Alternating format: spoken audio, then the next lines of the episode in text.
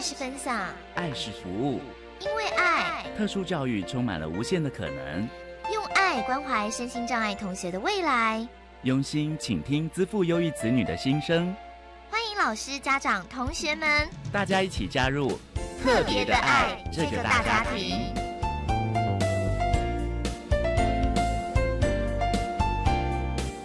本节目由教育部学生事务及特殊教育司指导，国立教育广播电台监制。欢迎收听。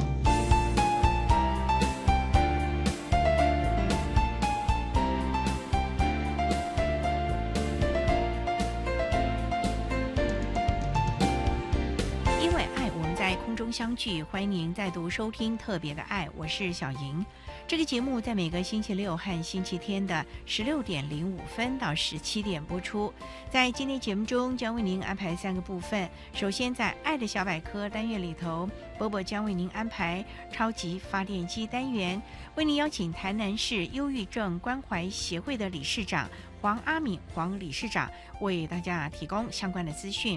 另外，今天的主题专访为你安排的是“爱的搜寻引擎”，为您邀请教育部国教署情绪及行为问题专业支援团队的督导廖芳梅廖督导为大家分享学会疏解的方式，谈情绪行为障碍学生医疗辅导的重点以及注意的事项，希望提供家长、老师还有同学们可以做参考了。节目最后为您安排的是“爱的加油站”，为您邀请国立台湾师范大学特殊教育学系的教授兼特教中心的主任洪丽瑜洪主任为大家加油打气了。好，那么开始为您进行今天特别的爱第一部分，由波波为大家安排超级发电机单元。超级发电机，亲爱的家长朋友，您知道有哪些地方可以整合孩子该享有的权利与资源吗？无论你在哪里。快到发电机的保护网里，特殊教育网网相连，紧紧照顾你，一同关心身心障碍孩子的成长。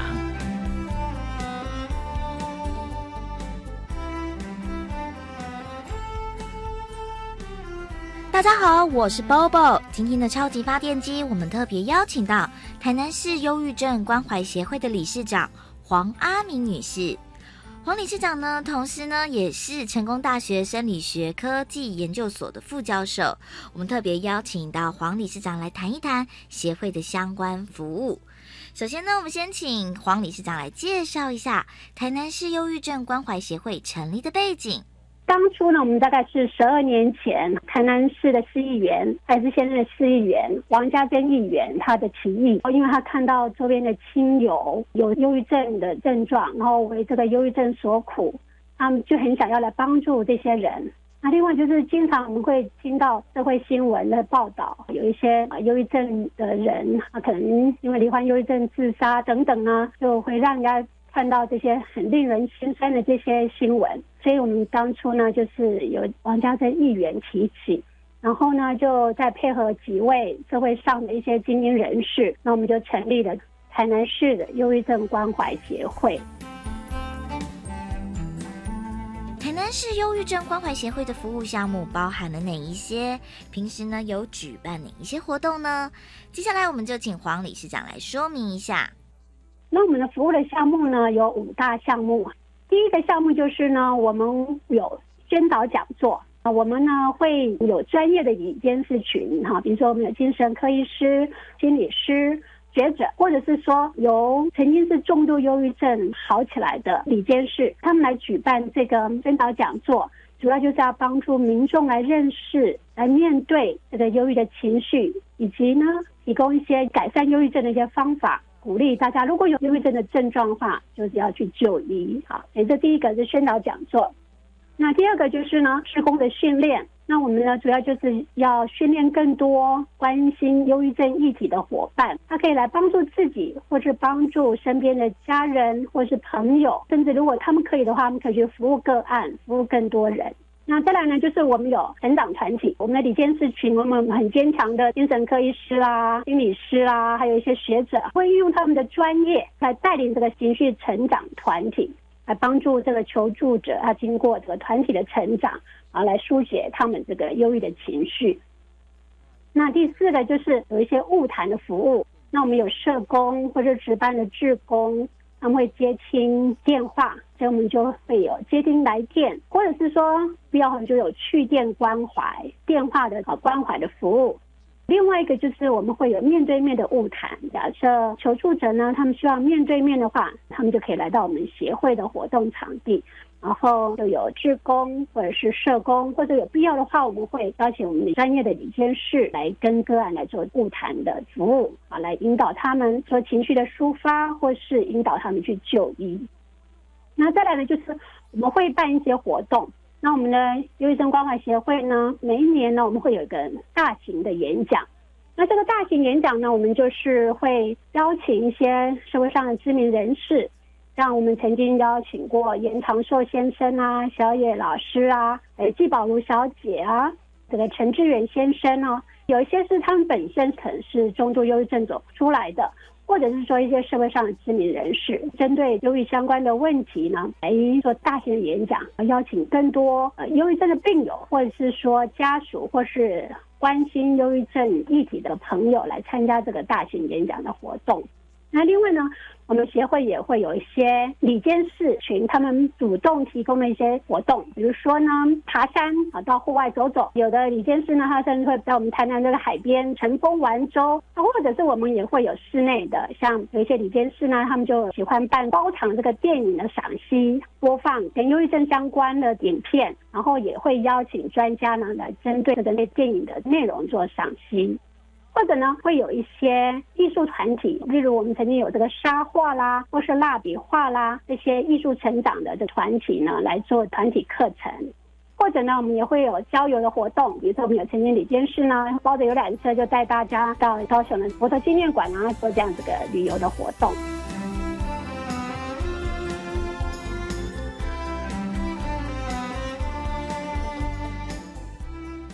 再来请教一下黄理事长。台南市忧郁症关怀协会在未来还有哪一些计划呢？除了我们呢各个里监事呢，他们也会提供他们年度的活动以外呢，我们未来呢会想要办一些具有特色的团体的这治疗的服务，像颂钵音疗，就从这个音乐疗愈的这个角度来切入哈，我们觉得又做了点心得，所以我们未来会有所谓的团体颂钵音疗音乐的疗愈啊，这是一种。那另外一个就是我个人对于瑜伽跟呼吸很有研究，未来会针对呼吸的工作坊做一个这样一个团体的治疗。那另外呢，就是所谓这个情绪成长团体，比如说呢，我们有志工、有社工，他们本身呢就有这种带领小团体的这种智商服务的，所以我们也会有这样一个情绪成长团体的疗愈的服务。哎，这是未来有几个重点的项目。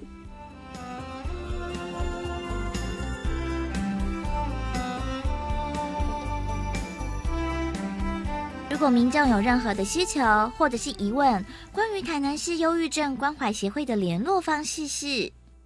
协会是在台南市，那我们的这个协会的电话是零六五一一九九五五零。六五一一九九五五，或者呢，也可以直接到我们协会的这个场地。我们的协会的地址是在台南市东区林森路二段两百五十二号的二楼，它是一个活动中心的二楼。那我们这有很宽敞的场地，那旁边就是运动公园，欢迎大家来到协会的活动的位置。谢谢台南市忧郁症关怀协会的理事长黄阿明女士接受我们的访问。现在，我们就把节目现场交还给主持人小莹。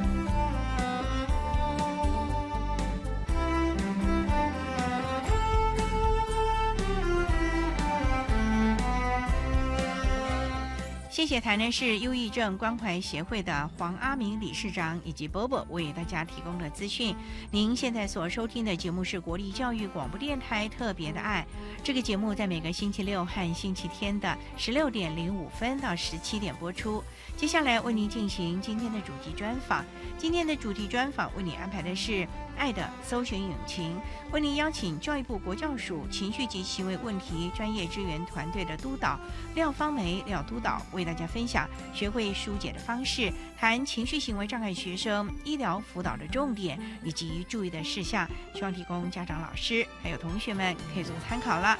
好，那么开始为您进行今天特别的爱的主题专访，《爱的搜寻引擎》。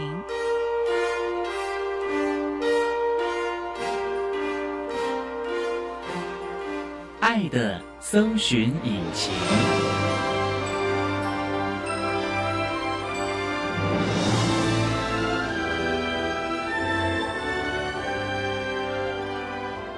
今天为大家邀请到的是教育部国教署情绪及行为问题专业支援团队的督导廖芳梅廖督导，督导您好，主持人好，大家好。今天啊，特别邀请督导为大家来说明学会疏解的方式，谈情绪行为障碍学生医疗辅导以及相关的注意事项。那首先啊，要先请督导啊介绍一下，我们刚才介绍您是。教育部国教署情绪及行为问题专业支援团队的督导，过去没有嘛？哈，对，过去没有。这个学期开始正式接受属立学校可以转介学生。其实我们之前大概花了两年的时间来培训在线上的老师。那因为那群老师他们。教学经验都已经蛮丰富的，是特教老师吗？对，就是现场的属地学校的特教老师，学校的环境他们也了解，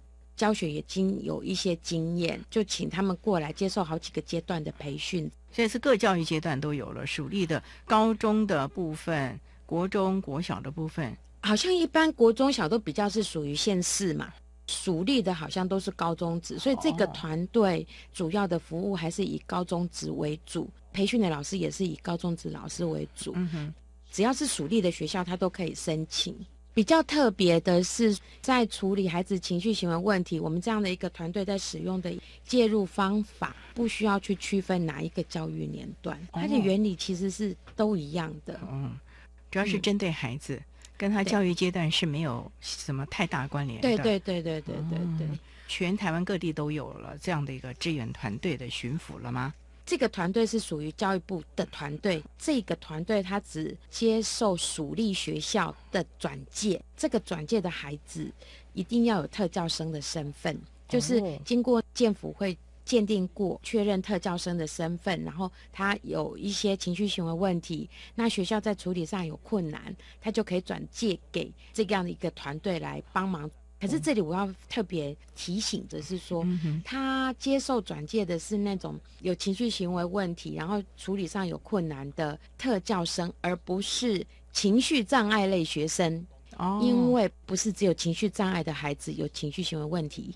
所有的障碍类别。都有孩子都可能出现情绪行为的困难，所以还是有这样的一个分别了啊。那也想请教，那这个所谓的情绪行为障碍啊，在各个学校常常造成了老师在带班技巧、班级的氛围啊，甚至于同台互动的一些困扰。那应该怎么样的来提早发现？因为我们知道现在有早期疗愈嘛，是那这个提早发现是不是可以帮助他做早疗啊？我刚刚谈的是说，如果是以情绪障碍类来讲，它有几个类别嘛？大概就是精神性的疾患、忧郁的、畏惧的、情感性的，然后注意力缺陷过动症的。可是这几个类别最早会被看到，应该是注意力缺陷的这一类。那其他，比如说像忧郁症、畏惧症、精神疾患，大概都在小学高年级跟国中青春期比较容易看得到。还有一个容易在低年级看得到的是拒学症，它其实也是属于畏惧症里面的一种，而且它其实是非常非常容易被忽略的一种。因为他早期出现的方式都是以身体不舒服来呈现，可能低年级就是哭闹年爸爸妈妈，哭得特别久，然后后来他很容易就变成是身体不舒服，于是呢家长就很容易请病假。对学校来讲，去拿医生的诊断证明来请假，看起来都一切合理，可是通常孩子都很难去找到一个确切的病因，就是不舒服，就慢慢会请长假，因为他不会干扰到其他的同学。所以通常在学校里就出现一个很让人担心的现象，就是既然家长拿了诊断证明来了，我就让他请假，但越请越多，越请越多。我经常会收到那种，就是可能五六年级他其实只上学上了一两天，哈，他就是请长期病假，但孩子其实没有生理疾病，啊就是拒学。我们长期的经验，这一群孩子越早期介入，效果越好。所以我们在台北市有这样的一个团队，在处理拒学的孩子。那原来我们是从五年级收到九年级，可是后来在我们的经验里就发现低年级效果更好，所以我们就把年龄往下降，降到三年级。嗯。所以呢，还是及早介入是比较好的啊。是好，我们稍待呢，再请教育部国教署情绪及行为问题专业支援团队的督导廖芳梅廖督导，再为大家说明学会疏解的方式，谈情绪行为障碍学生医疗辅导的重点及注意的事项。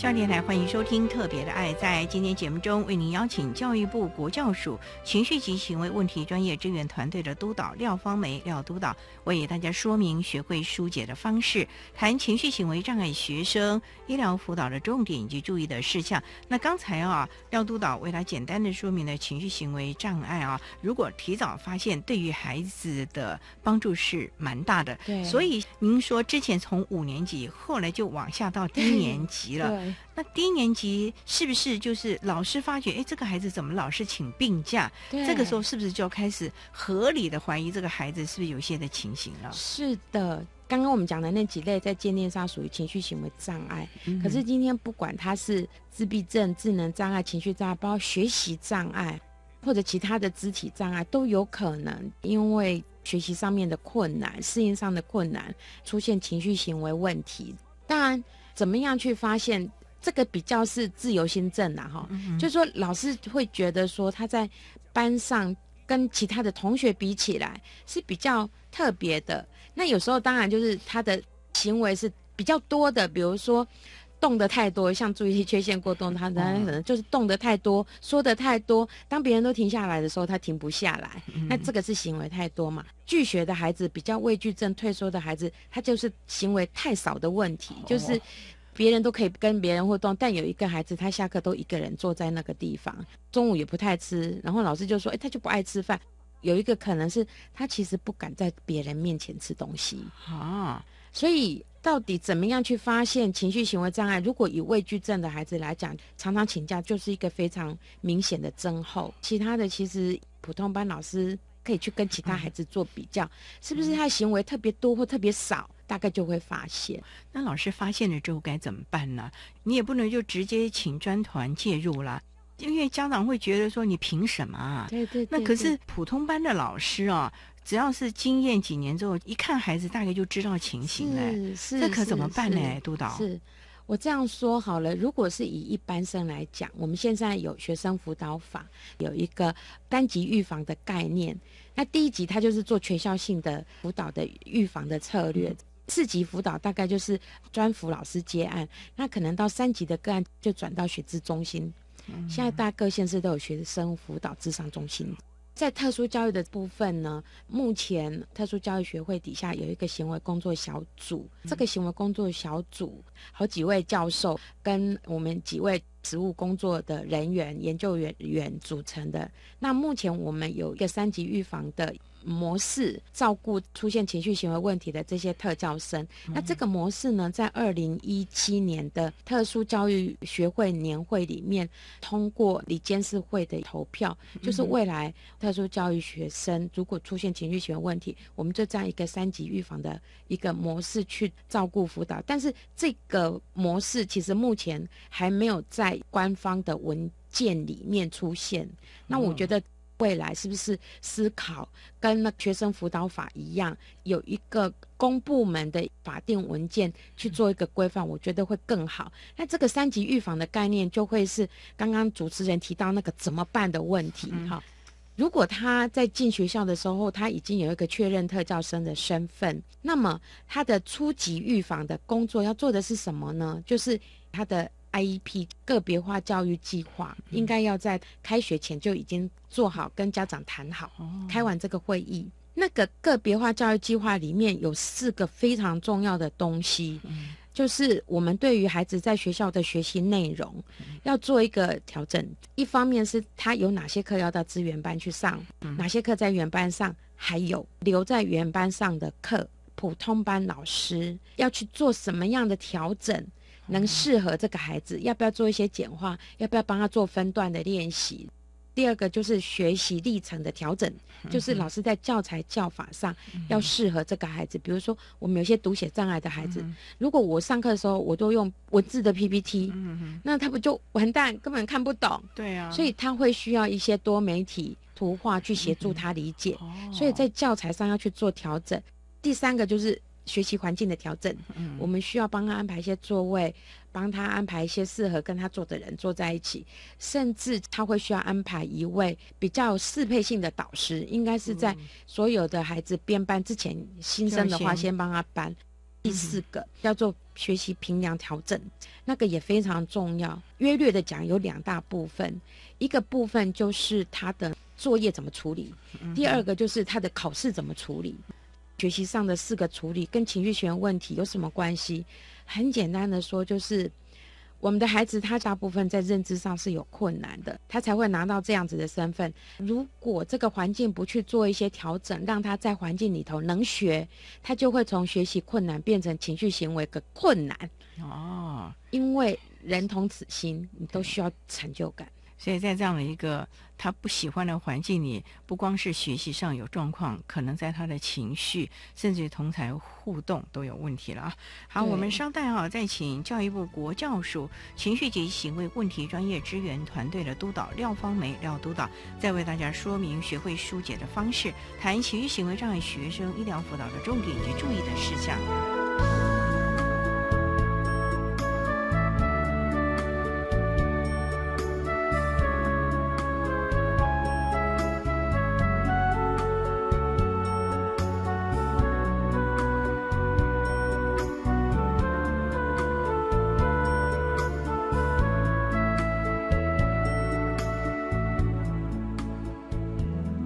是国立台湾师范大学特殊教育学系的张振芬。针对学校在辅导情绪行为障碍或者是身心障碍学生里面有情绪行为问题的学生的时候，我特别的呼吁老师们，请务必要耐心、友善，然后教室要有结构。不管老师采取什么样子的教学或者是辅导的策略，请务必要维护学生的自尊跟自信，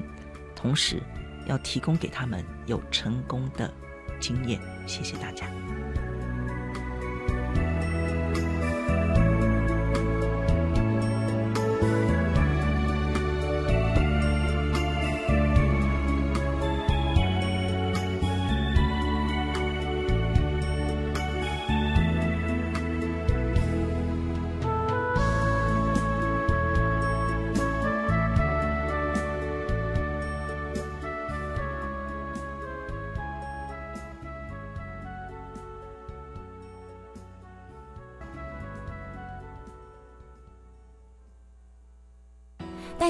我最近在搬家，新家还在装潢，新家的热水器要装在哪？问我这个防灾大使就对啦，当然要装在通风处，而且还要选择符合国家标准的热水器，委托合格技术师安装，平常还要定期检查与维修哦。原来热水器安装也是一门学问，掌握安装要点，就能防止一氧化碳中毒哦。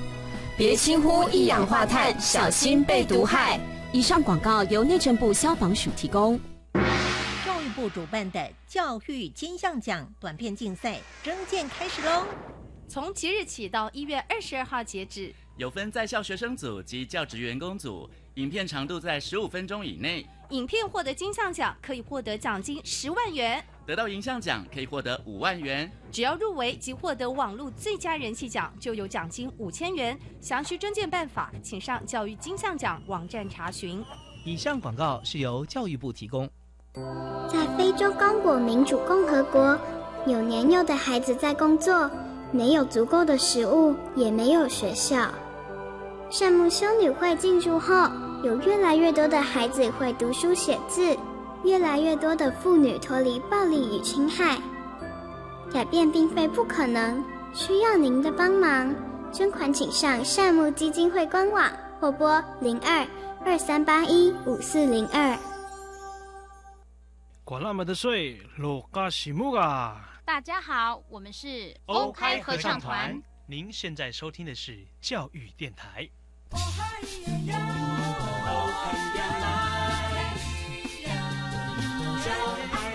电台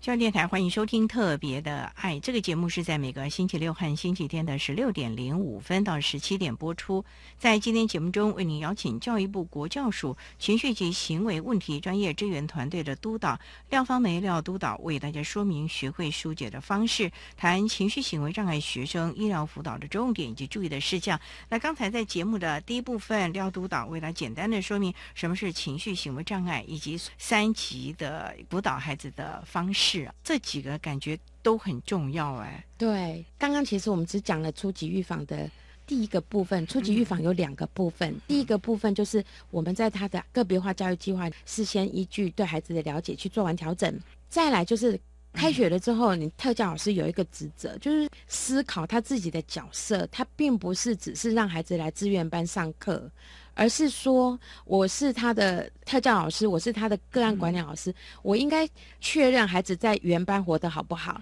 有没有在学，有没有一些困难，然后如果有困难，我怎么协助他们做调整跟适应？这个其实是对特教老师来讲很重要的事，也是我们初级预防第二个要做的事情，就是 IEP 调整之后，那特教老师要随时去理解孩子在这个班上到底状况怎么样。万一有困难，比如说不太想来学校，然后在班上有点调皮，然后老师觉得哎有点难控制他，很难上课，那那个其实就是适应不太好。这个时候，特教老师手上会有一些调整的策略，可以跟任课老师、班导师讨论之后，重新去调整你的 IP。那如果你的 IP 调整后，孩子适应好了，没问题了，那就是做完初级预防工作就结束了。万一。经过这样调整之后，孩子还是有一些情绪行为问题继续出现，或者他的情绪行为问题很严重，比如说自伤伤人、会打人或者会自残，还是在出现的时候呢，就会走到次级预防。根据我们的特殊教育法施行细则规定，具有情绪行为问题的孩子，有必要的时候，他的个别化教育计划要有一个文件，叫做行为功能介入方案。就是一个辅导计划。那什么叫有必要的时候？就是你经过初级预防的辅导，他的问题还是在，那我们就要走到这里来。行为功能介入方案主要就是说，他的各管老师要收集他行为相关的问题，去观察，去访谈相关的老师，访谈家长，去收集资料，然后去找出孩子做的这个情绪行为问题，对他自己的意义是什么？再去思考，我怎么样去教这个孩子，以他能力范围能够学的社会上比较能接受的方法，去应对他需要应对的，去满足他需要满足自己的那个部分。就可以处理完他的那个情绪学问题。那当然就是为了要达到这个目的，我们基本上会有三个面向的策略要做。第一个面向我们叫做环境处理的策略，第二个面向是认知调整跟行为训练的策略，第三个策略叫做后果处理策略。基本上我们在处理孩子的问题，我都说它叫天罗地网，就是没有一个单一神奇的策略可以达成。那这三个面向的策略。非常有它的意义，可是刚刚我们在提这个行为对孩子的意义这件事，跟过去我们在处理孩子情绪行为问题有一个很大的不同。以前我们看到孩子的情绪行为，会觉得去之而后快，因为上课离座啊、敲桌子啦，是干扰大家，所以我们大家都觉得啊，这个叫情绪行为问题呀，这个孩子需要被辅导，希望他不要出现这个行为，我们大家就觉得很满意，辅导成功。但是以现在的理论上，或者是我们观察发现上，是说这个行为哈，其实是孩子应付环境的一个方法，因为他的能力限制，他没有一个比较好的方法去应应，所以出现这样的一个我们看起来比较偏差的行为去应付环境。比如说，一个孩子啊，上课的时候啊，一直动来动去，然后敲桌子弄出声音呢，我们就觉得很麻烦，很麻烦。老师希望他安安静静，可是你如果我们倒过来替他想一想，如果他都听不懂，如果他有过动冲动的问题，他一直坐在那里，他其实只能坐五分钟、十分钟，但是他必须坐四十五分钟到五十分钟，他的身体会不会很难受？就像啊，我自己英文不太好啊，去听那个英文演讲啊，讲讲讲讲到最后，我其实就会睡着，要不然就会一直看表，一直看表，耐压加固，耐洗干要不要搞？嗯，就是那个感觉。如果你去感受到那个感觉，你就知道他为什么要动来动去，要弄出声音，因为他在处理自己那个听不下去，我又很想动一动那个感觉。这样的一个感觉，我们自己当学生的时候呢，或者是强迫你去上一些你不喜欢的课的时候啊，是有这样的一个情况。大家将心比心一下哈。好，我们稍待啊，再请我们教育部国教署情绪及行为问题专业支援团队的督导廖芳梅廖督导，再为大家来说明学会疏解的方式，谈情绪行为障碍学生医疗辅导的重点及注意的事项。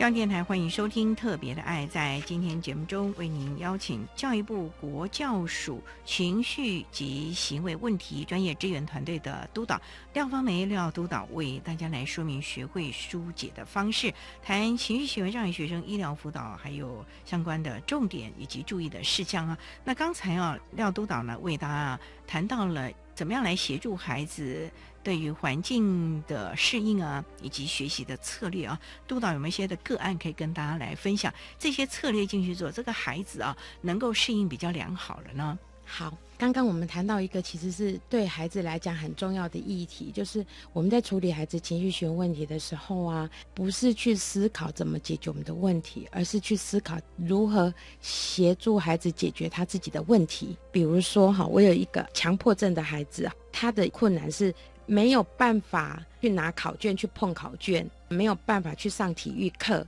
没有办法去摸教室里面的东西，只因为他觉得很脏。很恶心，老师就提醒那个家长，他有一个强迫症的问题，他一定需要用药，所以爸爸妈妈有带着他去比较稳定的就医，然后有在服用一些强迫症方面的药，但是药没办法完全解决他的问题。这个孩子怕东西脏，但他有一个能力是用药之后，我们觉得比较好的是，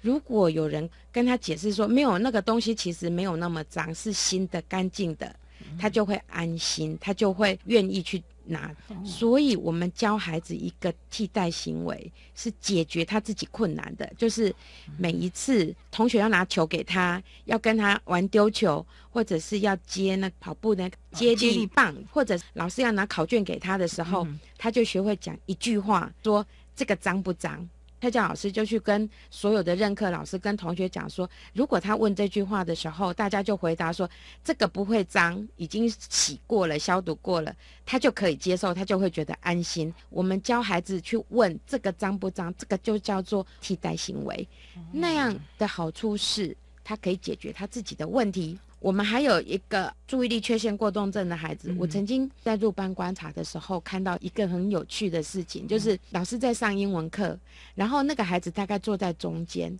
我是坐在那个教室的最后面，那那个孩子的后面大概三四个位置有另外一个小男生，那个应该是小学三年级的班级。老师就上英文课，然后带活动带得很热络，老师也很认真在上课。但我就看到一个东西，就是坐在最后面的那个小男生，他就拿了一个纸条，揉一揉，揉一揉，然后就往我们那个注意力缺陷过动症的那个孩子的头上丢过去。我们那个注意力缺陷过动症的孩子被丢到了，他就立刻站起来，然后他就往后面冲。但是那个丢纸团的小朋友呢，动作更快，他就站起来，然后跑给那个。注意力缺陷过动症的那个孩子追，因为老师觉得反正他就是注意力缺陷过动症，所以他就抱着那个注意力缺陷过动症那个孩子，跟所有的同学讲说：“小明他今天情绪不太稳定啊，没关系，没关系，等一下就好了。”然后老师就抱着他不让他去追那个小孩，他一定很生气啊！对他非常生气，打到啊！对，但是我们这个注意缺陷过动症的小孩，他其实是很困难耐住那个不舒服，先去跟老师报告，然后再来解决问题。他没有被好好训练过的时候，他那个冲动马上解决我的需要，那个是很难控制的。还有另外一个问题，就是说，当他有注意力缺陷过动症，他情绪上来的时候，他的语言表达会更低一点。也许他原来可以把话讲得清楚，说老师他。丢我，可是当孩子有情绪的时候，就会像我们很生气的说不出话来。嗯，所以后来呢，我们就教他一招，就是说，如果当有些事情让你觉得不舒服的时候，你就可以用纸的，你只要跟老师说，老师他，老师就会去问到底发生什么事，你就不需要自己去解决。那这个老师他就是一个很简单。孩子在有情绪的当下，他能够用出来的行为，跟刚刚那个孩子问说考卷脏不脏是同样的意义，都叫替代行为。不过督导是还好，你坐在那个后面看到了这一幕。不然，很多老师会认为说这个孩子怎么又莫名其妙？老师不晓得说后面是有人先挑衅，激怒了这个孩子。可是老师也不是这个千里眼、探照灯，可以明察秋毫。对，这个时候真的是要教孩子自我保护，或者是要说明的方法了。对，像我们还有一个也是注意力缺陷过重症的孩子，因为他之前都没有在用药，所以他那个情绪是。你指正他第一句、第二句还 OK，再指正第三句，他就嘣会爆上来，他会把老师办公室的抽屉全拉出来。他那个神经爆上来的时候，可能要两个人抓都抓不太住。我们教他了一句话，就是如果对方大概跟你讲话，但是你觉得你已经受不了，快要爆了，因为孩子讲台语，你就跟他说：“麦克贡啊，我们得去教其他的人，包括。”爸爸妈妈，然后老师们听懂说不要再说了，听，这句话的意思是说，他已经忍耐到极限，如果再讲下去，他就会爆炸。这个时候，对学校来讲，经常会卡住的一个东西是，我的规则就是这样啊，我就是规定这个时候不能带手机啊，我就是规定你要先听老师的话，做完这个再去做那个，又不差那一下下。孩子很棒的是，他学会如何发警讯给我们，告诉我们他的极限到了。我们得学的是，我们要听懂那个警讯是什么。老师都听懂了之后，那个爆炸，然后要送急诊，搞得乱七八糟，那个问题其实就不见了。那这个就是对于注意力缺陷过动症的孩子，我们要理解他的耐受性到什么程度，有用药没有用药会有很大差异。从小有没有接受到特殊教育，我们讲社会技巧，在情绪处理这个部分的教导很重要。那个很重要，重点是不是只是包容，而是做能力的增加。要去看的是学校能不能帮孩子排一个社会技巧课。这个课里面就是教他我如何辨别我现在有情绪，透过一些练习，让他知道说哦，这个就叫情绪来了，我生气了。他要能够先对那个情绪做一个命名，然后呢，再教他使用这个字。所以孩子就会了，就是他快要抓狂的这时候，他就会说不要再讲了。可是老师不可以因为这样生气，觉得这小孩没有礼貌，你凭什么叫我不能生气？这样，这个孩子就是特教生嘛，需要用特殊教育的方法嘛。对啊，不过啊，督导您刚才提到了，可能大家就要去了解这个孩子他的需求啊等等的，或者是给他上个所谓的社交技巧的课，像这样的课是。他的原班导师可以来提出申请，还是特教老师提出申请？不然您刚刚讲的，可能很多老师都不知道说可以让孩子去上这种增强的课程。哎，这就是我又回头讲 IEP 有多么的重要。就是每个特教生他开学前，特教老师一定会帮他写完他的 IEP，去设计孩子哪些国文、英文、数学在原班上情绪上面的问题，有一些人际互动的问题，要到资源班来上社会技巧。所以这个课是在资源班开的，应该是特教老师要找家长、行政人员，因为课是教务处排的，然后还有找导师。如果孩子情绪行为很严重，最好全部课任老师都到，他们要听懂特教老师解释 IEP 里面写的。要帮孩子在原班做的调整是什么？比如说，我在资源班教他怎么样遵守教室常规，那个常规任课老师要知道，那个常规最好是就贴在原班教室。那因为孩子在资源班被训练过，对原班老师他最重要的事情是特教老师去告诉原班老师说，你在原班就照着这个规则上，当孩子出现问题的时候，你就指一指这边，孩子就会想起来那个策略窍。提示正向行为，你就是提醒他这样做，像这样做。然后你一看到孩子有好的表现，什么叫好的表现？就是符合那个上面规定的表现，你就要给他赞美。所以跟特教老师合作是一件非常重要的事。像我前几天去访谈一位普通班导师，他把孩子带得非常非常的好。他是一个注意力缺陷过动症的孩子。有一点困难听课，那老师其实都把他带在身边，让孩子觉得这个老师真的是关心他的，所以老师指正他的时候，孩子都听得进去。所以第一关就是关系要好啦，孩子要感觉到你的关心，嗯，所以这个部分已经很重要了啊。对，好，我们稍待哈，再请教育部国教署情绪及行为问题。专业支援团队的督导廖芳梅廖督导为大家说明学会疏解的方式，谈情绪行为障碍学生医疗辅导的重点及注意的事项。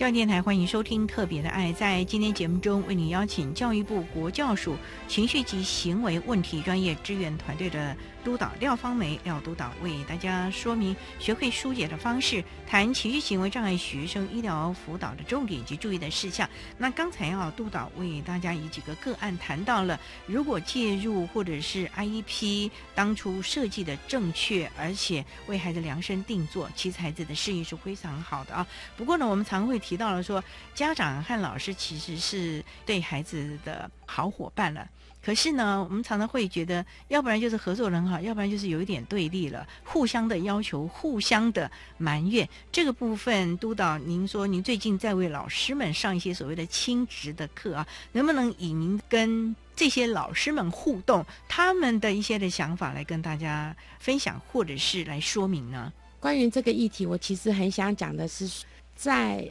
老师的专业职能足够之下，我的经验是，绝大部分老师其实是非常疼小孩的。但是相对来讲，家长常常会有自己一些实质上、经济上的困难，或者是心理层面上面的困难。我想这个很难避免。在我的经验里面，学校里面就是普通班老师跟特教班老师的合作最重要。那家长跟学校的合作，当然就是家长跟特教老师跟普通班老师基于 IEP 里面的设计来合作，这个是最重要的。我的经验里面，家长能够协助的最重要的部分，当然就是就医用药的部分，因为。情绪这样的东西，它不完全是心理问题。我们目前已经很多经验知道说，它其实跟大脑生理的问题相关。药物其实可以协助孩子在情绪稳定下，让我们能够好好的教他。所以我的经验里面，就是有一些爸爸妈妈他很愿意带着孩子去看医生，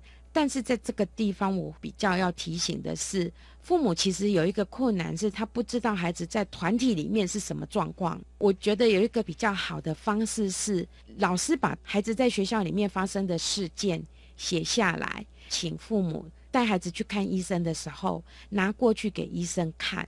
这样能够帮助医生在门诊的时候想象孩子在团体里面跟别人互动，遵守那个规范的状况。用药前、用药后，那个差异到底在哪里？他可以根据孩子行为的变化帮助他。那另外，像爸爸在。大陆工作或者远在南部工作，那我们就会发现，妈妈在照顾孩子的时候，精神体力上都是一个很大的消耗，所以我们就跟爸爸商量，有没有可能工作上做一个处理，回来陪伴这个孩子。那我的经验里，我有两个爸爸真的非常非常的伟大。有一个爸爸，他就跟公司申请从大陆调回来台湾，薪水大概立刻砍半。但是因为这个孩子的妈妈她有一些其他的宗教信仰，很困难跟学校的 IEP 里面的介入计划配合，她没有时间陪伴孩子，跟孩子讲话，让孩子感觉到说有人听懂我在说的话，了解我的心情，了解我的感受，愿意静下来听我说话，所以爸爸就为了孩子回来了。那另外一个爸爸也是一个很大公司的重要的主管。他也是就为了孩子，把公司的职务调到台北，也是薪水砍半，但他就协助了一件事，因为孩子功课上落后太多，影响孩子的自信心，所以出现畏惧症的问题，也不敢面对老师，面对同学。特教老师就帮这个孩子做一些放学回家后的工作检核表，比如说我几点几点要写英文，几点几点我要念国文。一开始，爸爸就陪着他，一个工作一个工作去做检核。过了大概两个月，我们就发现这个孩子，爸爸一个礼拜大概陪个两次三次，不用每天陪，那孩子就慢慢自己学会检核，然后拿去给爸爸看。最后，就是爸爸可以不用陪，在客厅，然后孩子可以自己去做功课检核，他自己什么做完了没有？这个孩子就慢慢慢慢的在班上成绩就越来越好，越来越好。现在已经在念大学了。前几天在基隆火车站要下火车的时候，他就叫老师，然后我就吓了一跳。我说你要去哪里？我要去上学。他现在其实已经没有那个畏惧症的问题，他不怕人很多，然后也可以自己去上学。那有一位妈妈，我们介绍智商老师，两个礼拜跟智商师谈一次。妈妈也要哦。对。妈妈就比较懂为什么这个孩子会黏住我，到底是我黏住他，还是他黏住我？他懂了，原来是因为我的孤单，让孩子不敢离开我。那另外一个妈妈是我们鼓励他出去工作，然后因为妈妈的心情变得愉快了，你会看到孩子那个忧郁的情绪也好多了。嗯所以我们看到一个现象很有趣是，小孩很容易读到大人的心情。嗯所以有快乐的父母，才会有快乐的孩子。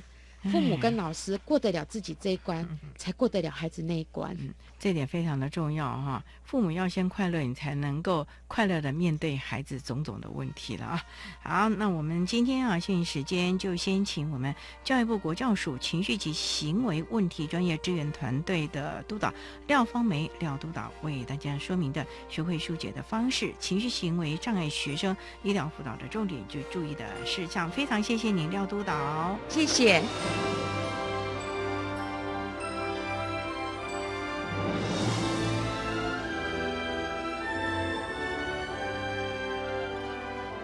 谢谢教育部国教署情绪及行为问题专业支援团队的督导廖芳梅廖督导为大家分享的相关经验，希望提供家长、老师还有同学们可以做参考了。您现在所收听的节目是国立教育广播电台特别的爱节目，最后为您安排的是爱的加油站，为您邀请国立台湾师范大学特殊教育学系的教授兼特教中心的主任洪丽瑜洪主任为大家加油打气喽。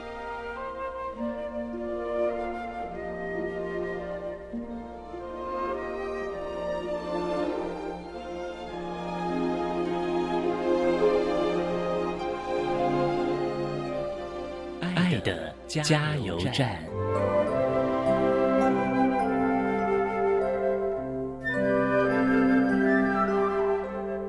各位听众，大家好，我是国立台湾师范大学特教系洪瑜教授，也是特教中心的主任。针对今天所谈的情绪障碍学生教育策略跟重点，我有几点想要呼吁的。第一个是情绪障碍的学生，只要他有一个适性的环境，有一个适性的辅导的计划，这些孩子还是能够很正常的长大，而且很能够进入社会。因为根据研究，他们的学业表现还有认真的程度，绝对是在身心障碍里面表现最好的。第二个呢，我想要呼吁的是，情绪障碍的学生，如果医疗及早的专业辅导，这样的孩子就比较能够及早得到适性的辅导跟适性的教育。医疗并不一定只有药物，我想家长很多可能会对于所谓的医疗有一些错误的观念，所以怎么样跟医生沟通是非常重要的，怎么样子跟专业团队合作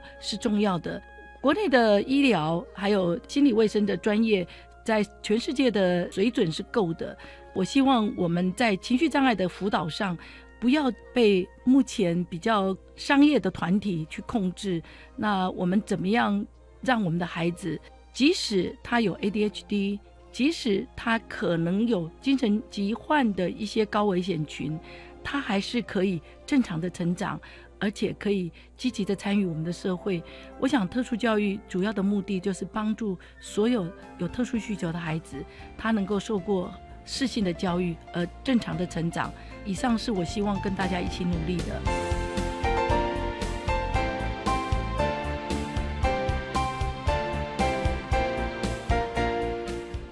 目就您进行到这了，感谢您的收听。在下个星期节目中，为您邀请国立台北教育大学特殊教育学系的教授李淑玲李教授，为大家说明适当的教学策略及观念，谈各教育阶段多重障碍学生教学辅导的策略以及注意的事项，希望提供家长老师可以做个参考了。感谢您的收听，也欢迎您在下个星期六十六点零五分再度收听特别的爱。我们下周见了，拜拜。